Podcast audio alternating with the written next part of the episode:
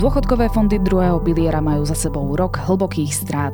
Tie sa pohybovali od 4 do 25% a ani jeden fond nemal kladný výnos. Sporenie na dôchodok je však beh na dlhú trať a takéto poklesy sú bežnou súčasťou investovania. Do toho prichádza novela o starobnom dôchodkovom sporení, ktorá v druhom pilieri zavádza niekoľko zásadných zmien. Napríklad aj to, že pracujúci budú do druhého piliera vstupovať automaticky a že bude pre nich nachystaná predvolená investičná stratégia aby dosiahli čo najvyšší výnos úspor.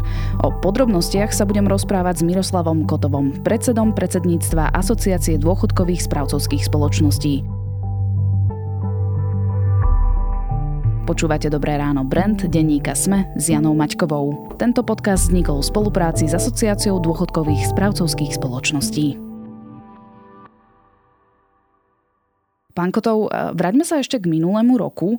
Ako by ste ho zhodnotili z pozície úspor v druhom pilieri? Rok 2022 bol, čo sa týka zhodnotenia, jeden z najslabších rokov v histórii. Ako ste spomenuli, v kladnom zhodnotení nebol ani jeden dôchodkový fond, či už garantovaný alebo negarantovaný ale je to prirodzená súčasť e, vývoja na finančných trhoch. Jednoducho dôchodkové fondy nie sú bankové vklady. Tak garantované ako aj negarantované fondy investujú do nástrojov finančných trhov, jedni do dlhopisov, druhý do, druhé do akcií a tak jedni aj druhé môžu mať kladné zhodnotenie, ale aj záporné v danom roku.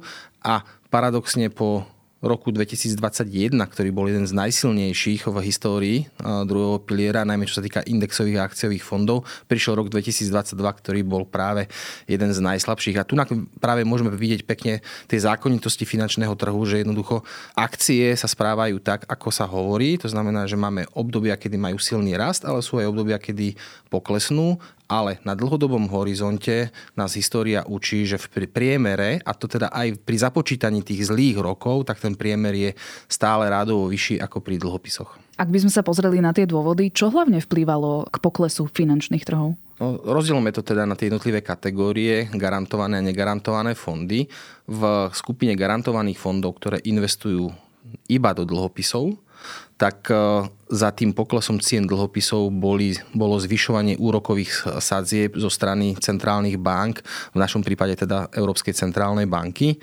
Tá zákonitosť je taká, že keď v tom roku, kedy úrokové sadzby rastú, tak ceny dlhopisov mierne poklesnú, aby sa prispôsobili tým novým vyšším úrokovým sadzbám, ale oni to potom dobehnú. Čiže teraz došlo k poklesu, ale ten pokles spôsobí to, že v nasledujúcich obdobiach dlhopisy budú rásť rýchlejšie, ako keby k tomu poklesu neprišli. Čiže pohyb úrokových sadzieb v zásade len presúva výkonnosť, e, výnosnosť tých daných dlhopisov v čase. Takže tu e, dnešné poklesy alebo minuloročné poklesy budú vyvážené vyšším rastom v nasledujúcich obdobiach týchto fondov. A čo sa týka akciových fondov, tak tam bol a indexových, tam to bol mix viacerých problémov. Samozrejme, vždy aj rast úrokových sadzieb negatívne vplýva na ceny akcií, ale do toho prišli na začiatku roka problémy ešte postcovidové, kedy boli narušené dodávateľsko-odberateľské reťazce, čiže nedokázali podniky plniť tie objednávky, sporiť klientov a do toho prišla samozrejme invázia Ruska na Ukrajinu, čo spôsobilo zvýšenie neistoty na finančných trhov a potom to bola rastúca inflácia, ktorá tiež negatívne vplývala na vývoj akciových trhov indexové a akciové fondy, teda tie negarantované, to boli tie, ktoré boli zasiahnuté najviac? Áno, tie poklesli najvýraznejšie. Čiže až do tých 25%, ako som spomínala. Áno, niektoré z nich, niektoré z nich mali takýto pokles minulý rok. Dlhé roky boli slovenskí sporiteľia najmä v dlhopisových konzervatívnejších fondoch, no v poslednom období aj vďaka nejakej takej mm, celoštátnej osvete sa čoraz viac ľudí začína preklapať práve do tých indexových. Je to dobré znamenie, ak hovoríme, že práve tie indexové sú veľmi rizikové, hlavne v takýchto časoch? Druhý pilier je paradoxný v tom, že väčšina sporiteľov v čase, keď vstúpila do druhého piliera, sa rozhodla správne.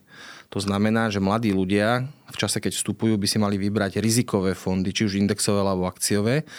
A napriek tomu, že tak pred rokom 2013 sa sporiteľia rozhodovali správne a vyberali si predovšetkým tieto fondy, a takisto to robili aj po roku 2013, tak dneska máme väč- e, takmer polovicu sporiteľov stále v garantovaných, nízkovýnosných, bezpečných fondoch. A dôvod je ten, že v roku 2013 bol ten spomínaný a často omielaný zákonný presun sporiteľov do garantovaných fondov. V tom čase my sme presunuli 90% sporiteľov do týchto fondov a odtedy sa nám podarilo dôchodkovým správcovským spoločnosťam presunúť naspäť veľkú časť týchto sporiteľov. Momentálne ten pomer sporiteľov, ktorí ešte stále sú v garantovaných fondoch, je zhruba 50% čiže bavíme sa o poklese z 90% na 50%, ale stále je to strašne veľa vzhľadom na to, že títo sporiteľia majú vek okolo 40, 40-50 rokov, veľká väčšina z nich. Čiže títo sporiteľia majú stále ešte 15 a viac rokov do dôchodku a tým pádom by mali mať svoje úspory investované predovšetkým v tých rizikovejších fondoch. S tým súvisí vlastne aj zmena e, týkajúca sa druhého piliera, ktorá vychádza z novely o e, starobnom dôchodkovom sporení. Od mája sa totiž zavádza predvolená investičná stratégia. Čo to presne je? Predvolená investičná stratégia definuje, koľko by mal mať sporiteľ v akciovom alebo teda v indexovom fonde, alebo po novom môže byť v tej predvolenej investičnej stratégii zo zákona iba dva typy fondov. Akciový indexový a dlhopisový garantovaný fond. A predvolená investičná stratégia hovorí, koľko by mal mať sporiteľ v jednom a v druhom fonde, vzhľadom na to, aký má vek. A rozmeňme si to úplne na drobné. Predvolená investičná stratégia hovorí, že sporiteľ by mal mať až do veku 50 rokov všetky svoje úspory a všetky príspevky smerovať do indexového akciového fondu. Vo veku 50 rokov sa začne tento podiel znižovať v prospech dlhopisového garantovaného fondu a to tak, že budeme znižovať 4% ročne. A čo to znamená? Keď klient dosiahne vek 50 rokov, dôchodková správcovská spoločnosť sa pozrie na jeho úspory, odkrojí 4% z nich a presunie ich z toho indexového akciového fondu do garantovaného dlhopisového fondu a zároveň do tohto pomeru 96% versus 4% nastaví aj pomer všetkých nových príspevkov, ktoré prídu do DSS nasledujúci kalendárny rok. A potom, keď klient dovrší vek 51, tak sa presnú ďalšie 4% smerom do garantovaného fondu, čiže rozložíme majetok sporiteľa do pomeru 92 na 8 a takisto rozložíme aj nové príspevky. A takto budeme pokračovať ďalej, až kým klient nedosiahne dôchodkový vek alebo nepožiada o dôchodok. A zmyslom tej predvolenej investičnej stratégie je nastaviť ten životný cyklus v dôchodkovom sporení tak, ako je to teoreticky správne. To znamená, že na začiatku sporenia, kedy majú ľudia malé úspory a dlhý horizont do konca sporenia, by mali investovať predovšetkým rizikovo do akciových indexových fondov a naopak pred tým koncom sporenia, kedy tam už majú celoživotné úspory, postupne skonzervatívňovať tieto svoje dôchodkové sporenie v prospech dlhopisového garantovaného fondu. Ale tá predvolená investičná stratégia je len jedna časť príbehu. Druhá časť príbehu je, ako budeme tých sporiteľov presúvať. A ako ich budete presúvať? Noví sporiteľia, ktorí vstúpia do druhého piliera, tak tí budú po 1. máji, kedy vlastne sa zavádza predvolená investičná stratégia, tak každý z nich bude mať na zmluve pri vstupe do druhého piliera možnosť si vybrať, či chce alebo nechce túto predvolenú investičnú stratégiu. Pokiaľ ju nebude chcieť, tak potom si nastaví pomer sporenia, ako si on uzná za vhodné a to sú noví sporiteľia. A potom máme existujúcich sporiteľov a tých existujúcich sporiteľov rozdeľujeme, my to pracovne voláme, že pasívni a aktívni sporiteľia. Pasívni sporiteľia sú tí, ktorí boli v roku 2013 presunutí do garantovaného fondu a odtedy nespravili žiadne rozhodnutie, vlastné rozhodnutie o tom, kde budú mať rozložené svoje dôchodkové úspory. Čiže posledný presun, ktorý oni spravili, je ten zákonný presun. A sú stále v tom a garantovanom stále, stále, fonde. Ako mm-hmm. náhle by neboli, tak to znamená, že museli potom urobiť nejaké iné rozhodnutie. Tá druhá skupina aktívni sporiteľia sú všetci ostatní. To znamená, tam nám spadajú sporiteľia, ktorí vstúpili do druhého piliera po roku 2013, ktorí zmenili dôchodkovú správcovskú spoločnosť po roku 2013, alebo v rámci dôchodkovej správcovskej spoločnosti si zmenili úspory v rámci dôchodkových fondov spravovaných tou dôchodkovou správcovskou spoločnosťou po roku 2013. Títo aktívni sporiteľia dostali do konca februára od dôchodkovej správcovskej spoločnosti spolu s výpisom list o tom, že zavádza sa predvolená investičná stratégia. Ak chceš, môžeš do nej vstúpiť, ale keď nie a nič nespravíš, tak my ťa necháme tak, ako si sa rozhodol naposledy sám. Čiže klientové rozhodnutie nebudeme my aktívne meniť ako dôchodková správcovská spoločnosť. Tá druhá skupina sporiteľov, čiže tí pasívni sporiteľia, tak tí dostali od dôchodkovej správcovskej spoločnosti list o tom, že pokiaľ aj naďalej zostanú pasívni, tak automaticky vstúpia do predvolenej investičnej stratégie a budeme presúvať buď len ich nové príspevky, ak sú to sporiteľia starší ako 54 rokov, alebo ideme presúvať aj majetok týchto sporiteľov, ak sú tí sporiteľia mladší ako 54 rokov. A keď sa pozrieme na ten majetok, ktorý títo sporiteľia majú a sú je stále v dlhopisom garantovanom fonde, tak sa rozprávame o majetku v hodnote zhruba 3,7 miliardy eur. Ako bude vyzerať presun toho majetku? Opäť to budú po mesiacoch nejaké mm, podiely, respektíve percentá z toho celkového majetku? Aký máte na to systém? Zákon nám určil určité mantinely, ako môžeme presúvať tento majetok. Mal to byť presun postupný, čiže nebudeme ich presúvať jednorázovo týchto stvoriteľov a budeme to robiť počas 2,5 roka. Každá dôchodková správcovská spoločnosť musela na svojej stránke zverejniť do konca januára a aj tak spravila plán presunov a samozrejme o tomto pláne presunov aj informovala v tom liste toho sporiteľa. Čiže ten sporiteľ spolu s výpisom dostal informáciu nie len o tom, že bude presúvaný, ale aj ako bude presúvaný. A tie presuny v zásade budú postupné. Niektoré dôchodkové správcovské spoločnosti budú presúvať klientov dvakrát do mesiaca, čiže ich budú presúvať rýchlejšie, teda častejšie a menšie objemy, ale väčšina dôchodkových správcovských spoločností bude presúvať raz mesačne tých klientov a využije na to celé to obdobie 2,5 roka, čiže bavíme sa zhruba o 30 presunoch postupných. Ako som už spomínala na začiatku, cieľom tejto predvolednej investičnej stratégie je, aby sporiteľia dosiahli čo najvyšší výnos úspor. Vieme to aj vyčísliť, že okoľko by boli ochudobnení, ak by tento model neprišiel? Ja by som sa na to pozrel troška ináč a keď sa pozrieme na historickú výkonnosť akciových trhov, akciových indexov, tak tie fondy, tie indexy akciové dosahujú historicky priemernú výkonnosť niekde okolo 8-9% ročne. Tam sú aj zarátané aj tie zlé roky. Tie dobré aj zlé roky sú zarátané v tom priemere dlhodobom a vychádza to tých 8%. A dlhopisové fondy sú možno o polovicu a viac nižšie, čo sa týka výkonnosti. Čiže ten rozdiel je naozaj markantný, keď sa bavíme o tom, že rozdiel vo výkonnosti je 4-5% ročne aj to na dlhodobom horizonte. Čiže namiesto toho, aby sme vyčíslovali presné hodnoty, lebo každý sporiteľ má iné príspevky v inom čase posiela, tak najdôležitejšie, je, najdôležitejšie posolstvo je to, že jednoducho v akciových fondoch je ten dlhodobý priemer rádovo vyšší ako pri dlhopisových fondoch. Čiže môžeme to odmerať v 10 tisícoch? Pri priemerných klientoch, teda s priemerným platom určite. Čo ak s predvolenou investičnou stratégiou sporiteľ nesúhlasí? Napríklad čo sa týka tých nových sporiteľov. Predvolená investičná stratégia nie je povinná a to tak pre existujúcich sporiteľov, ako aj pre nových sporiteľov. Nový sporiteľ na zmluve má, že bude mať vždy na výber po 1. máji. Chcem predvolenú, nechcem predvolenú investičnú stratégiu nech si vyberie čokoľvek, toto rozhodnutie môže vždycky v budúcnosti zmeniť. To znamená, že aj keď si na novej zmluve poviem, že nechcem predvolenú investičnú stratégiu a rozložím si svoje dôchodkové úspory podľa svojho uváženia medzi dôchodkové fondy, spravované tou danou spoločnosťou, keď sa o rok rozhodnem, že nie chcem mať predvolenú investičnú stratégiu, vždycky si ju môžem vybrať a vstúpiť do nej. Platí to aj opačne. Keď si pri stupe vyberiem, môžem s nej hoci kedy odísť. Čiže bavíme sa o predvolenej, nie povinnej investičnej stratégii. A to isté platí aj pre existujúcich sporiteľov. Čiže keď mám dneska klienta, ktorý si sám dobrovoľne vybral, že chce mať dôchodkové úspory v súčasnosti 100% v indexovom fonde, tak my sme mu teraz oznámili, že keď chce, môže do tej predvolenej investičnej stratégie vstúpiť. Keď sa neozve, tak zostáva tak, ako je. Ak do nej vstúpi, a o rok si to rozmyslí, tak opätovne môže svoje rozhodnutie zmeniť. Čiže toto rozhodnutie, ktoré si teraz klienti vyberú, môžu hocikedy v budúcnosti zmeniť. Tu by som ale upozornil na to, že Najhoršou možnou stratégiou je meniť rozloženie dôchodkových úspor v panike a v strese podľa toho, ako sa práve teraz alebo pred rokom vyvíjali dôchodkové fondy. Pretože ja keď sa pozriem na výpis a zistím, že dôchodkové fondy za minulý rok zaznamenali stratu 20%, tak to už mám započítané v tom majetku. Čiže ja si tú stratu zamknem a odídem preč. A tým pádom strácam možnosť participovať na budúcom raste, ktorý skôr či neskôr príde v tých akciových fondoch.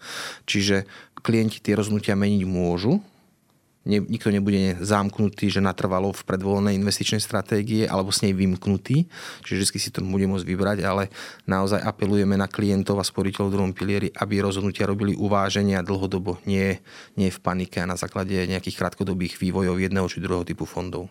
Zostaňme pri tých ročných výpisoch zo sporenia v druhom pilieri. Ako ste spomínali, tak e, mali prísť sporiteľom do konca februára. Čo je potrebné si na nich všímať? Tento rok bol výnimočný v tom, že okrem samotného výpisu sporiteľ dostal aj túto informáciu o predvolenej investičnej stratégii. Čo sa týka samotného výpisu, tak je dôležité si všimnúť, teda, či mi chodia príspevky. Za predchádzajúci rok tam je uvedené, aké príspevky prišli. Čiže keď som zamestnaný a chodí mi pravidelne mesačná výplata, mali vychodiť pravidelné mesačné príspevky do druhého piliera.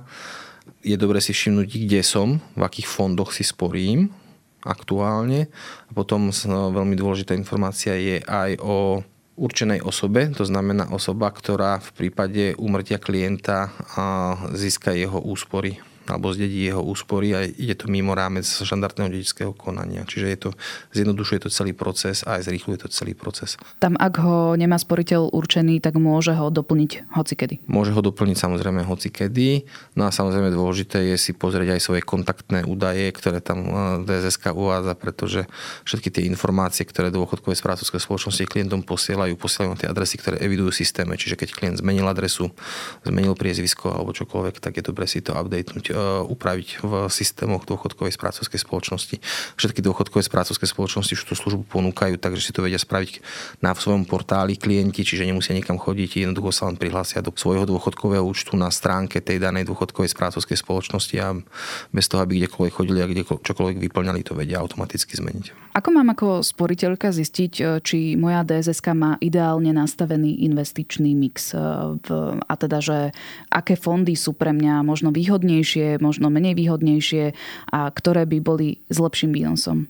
Závisí to vždy od toho, ako je človek doma v oblasti investovania. Pre tých ľudí, pre väčšinu sporiteľov v druhom pilieri, ktorí nie sú investiční odborníci, je naozaj najvhodnejšia tá predvolená investičná stratégia. S týmto aj bolo skoncipované, aby ľudia investovali do indexového akciového fondu, ktorý má byť globálny a tam nebudú nejaké výrazné rozdiely medzi jednotlivými spoločnosťami a potom garantovaným fondom. No a keď si chceme porovnávať výkonnosti tých garantovaných fondov, tak treba tiež pozerať dlhšie obdobie, alebo niektoré garantované fondy povedzme sú viacej rizikovejšie, to znamená, že z dlhšie obdobie prinášajú vyššie výnosy, ale zase dokážu aj viacej poklesnúť a naopak. Čiže v tomto prípade by som sa pri tých indexových fondoch až tak moc nepozeral na jednotlivé rozlišnosti a pri tých garantovaných fondoch, ak by som pozeral, tak by som si všimal tie, ale zase to sa týka sporiteľov v tom vyššom veku, ktorí už postupne prechádzajú do tej fázy, že sa ich podiel v garantovaných fondoch bude zvyšovať. Keď sú to mladší sporiteľia, tak tam tie garantované fondy by nemali hrať až takú zásadnú úlohu, pokiaľ tam samozrejme nie sú momentálne, nech sú tam zostať. Hovorili sme, že nemáme podliehať e, panike, ak prichádza k veľkým poklesom na finančných trhoch a nemáme len tak e, meniť dss ale predsa len, ak nejaké dôvody máme na to, aby sme ju zmenili, tak ako?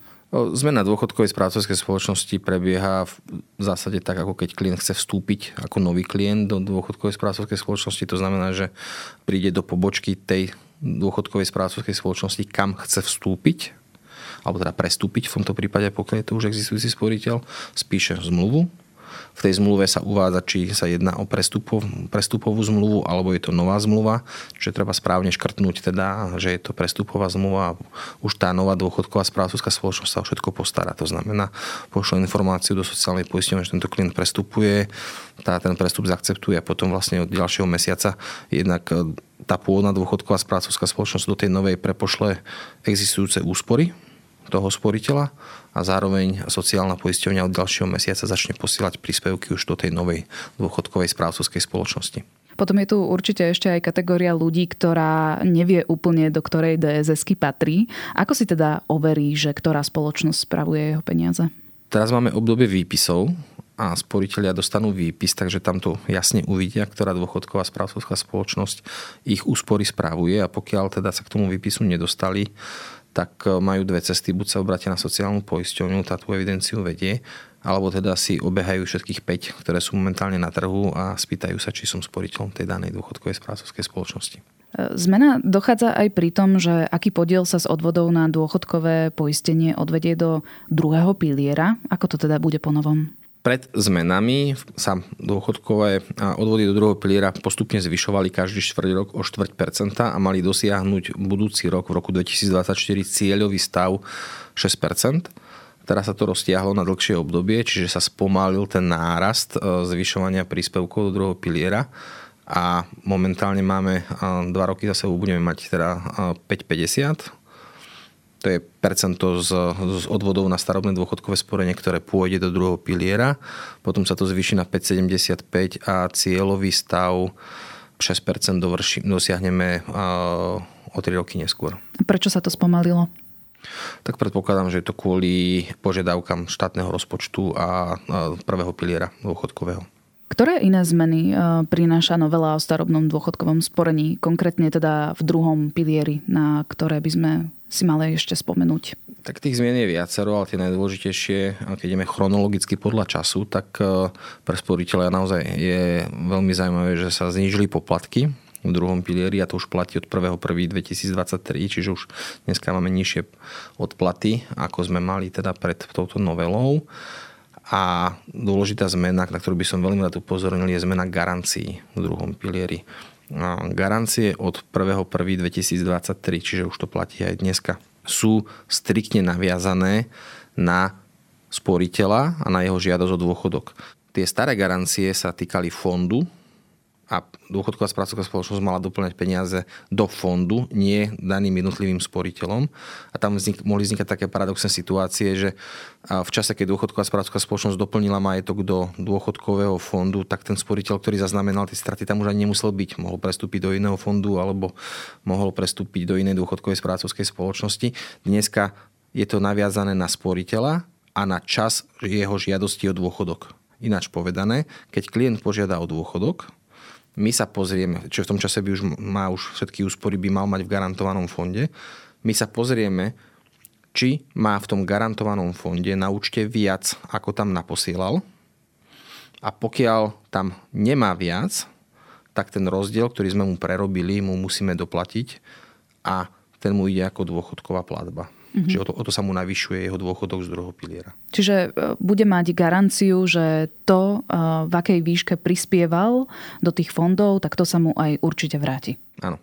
A potom je ešte teda zmena automatický vstup, o ktorom sme sa už troška bavili, čiže od 1.5. novo prichádzajúci na trh práce, to znamená tí, ktorí zaplatia prvé sociálne poistenie po 1. máji, tak tí budú mať automatický vstup, budú mať 6 mesiacov na to, aby si vybrali dôchodkovú správcovskú spoločnosť sami a keď sa do 6 mesiacov nerozhodnú, tak potom im bude pridelená sociálnou poisťovňou. Títo sporiteľia budú automaticky priradení do tej predvolenej investičnej stratégie a títo sporiteľia, keď sa bavíme o automatickom, nie o povinnom vstupe, tak budú môcť potom vystúpiť, pokiaľ nebudú súhlasiť s tým, že ich sociálna poistenia priradila do dôchodkovej správcovskej spoločnosti, tak potom budú mať dva roky na to, aby sa rozhodli na výstup. Mení sa aj vek sporiteľa, ktorý môže vstúpiť do druhého piliera, a to tak existujúci na trhu práce ako aj nový. Dneska v marci 2023 môže klient vstúpiť, už existujúci klient, ktorý je už dneska na trhu práce, môže vstúpiť do druhého piliera do veku 35. Táto hranica sa posúva na vek 40 od 1. mája, čiže 37-ročný človek, ktorý pracuje, dneska vstúpiť do druhého piliera nemôže, ale po 1. máji už bude môcť vstúpiť do druhého piliera. Takže to je čo sa týka vstupov do druhého piliera, no a potom od 1.1.2024 sa mení aj výplatná fáza dôchodkov z druhého piliera. Ako? Tá základná myšlienka je taká, že predtým, ako klient, v tom momente, ako klient požiada o dôchodok z druhého piliera, sa jeho peniaze rozdelia na dve časti, na dve rovnaké polovice tá prvá polovica, ktorá by už v tom čase mala byť celá v dlhopisovom fonde, minimálne pokiaľ ten klient bude v predvolenej investičnej stratégii, tak bude mať tú polovicu úspor už v dlhopisovom garantovanom fonde. A táto prvá polovica jeho úspor bude určená na to, že mu bude z nich dôchodková správcovská spoločnosť postupne vyplácať tzv. programovým výberom každomesačne alikvotnú časť tých jeho úspor po akú dlhú dobu, to je dosť zapeklite definované v zákone, hovorí sa to, že je to polovica strednej doby dožitia v čase žiadosti klienta o dôchodok. Ináč povedané, z druhého piliera, keď to chceme zjednodušiť, tak z druhého piliera môžu klienti žiadať aj neskôr alebo v inom veku, ako je zákonom stanovený vek dôchodkový. A teraz, keď klient požiada povedzme 70 ročný o dôchodok z druhého piliera, tak stredná doba dožitia pre 70-ročných ľudí je povedzme 10 rokov, tak e, dôchodková správcová spoločnosť ten programový výber bude vyplácať polovicu tejto doby, čiže 5 rokov.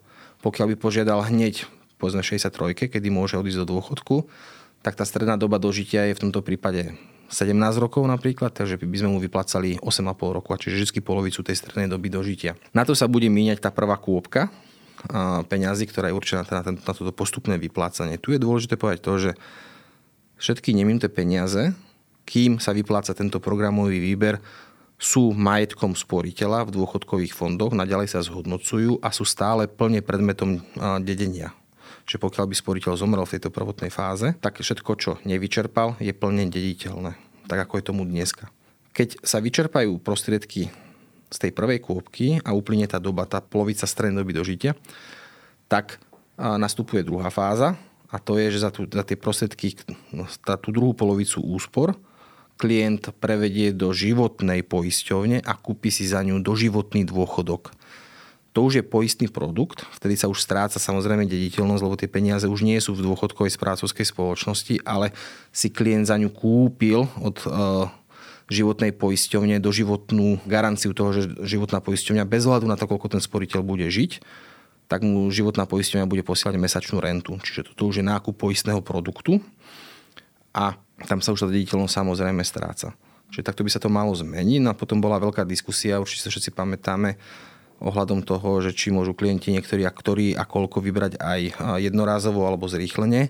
Celá tá komunikácia bola iba o tej prvej časti úspor, to znamená tá, ktorá je určená na ten postupný pravidelný výber. Tam je momentálne v parlamente, aby sme sa nenudili, opätovne novela, ktorá upravuje pravidla tohto výberu.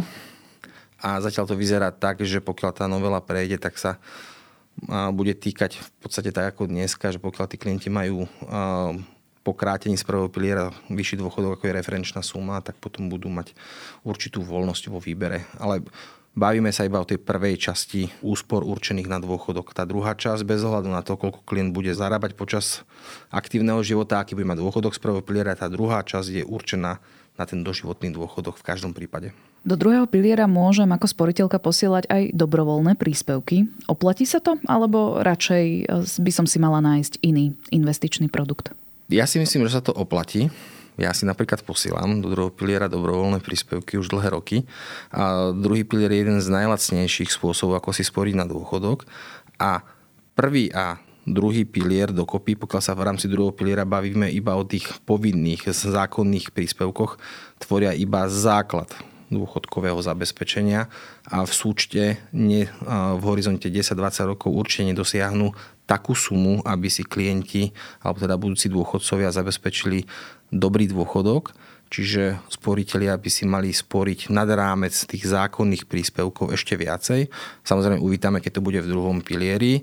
Vrajme, je to najlacnejšia forma sporenia a táto novela, ktorá je momentálne v parlamente, ktorá ešte upravuje tú fázu výplatnú, tak e, zavádza a zvýhodňuje aj tie dobrovoľné príspevky do druhého piliera. Chcú tam opätovne zaviesť e, daňové zvýhodnenie dobrovoľných príspevkov a aj trocha uľahčiť a zjednodušiť výbery alebo čerpanie tých úspor z dobrovoľných príspevkov.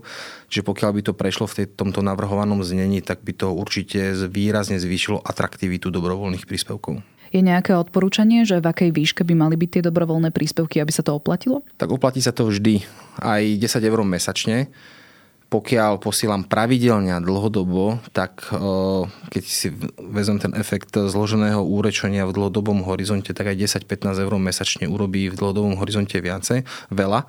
A pokiaľ sa bavíme o sporiteľoch, ktorí už dneska majú, povedzme, keď sú 40 a už do dôchodku nemajú 40 rokov a majú len 20, tak o to viac by si mali investovať samozrejme do druhého piliera, ale to sporenie, čím som kratšie k dôchodkovému by malo byť vyš, vyššie. No. Takže je ťažko dať rady, že či 20, či 30, či 50 eur, čím viac budem posielať, tak samozrejme tým ten život dôchodku bude jednoduchší. Asi podľa toho, že ako každý má možnosť.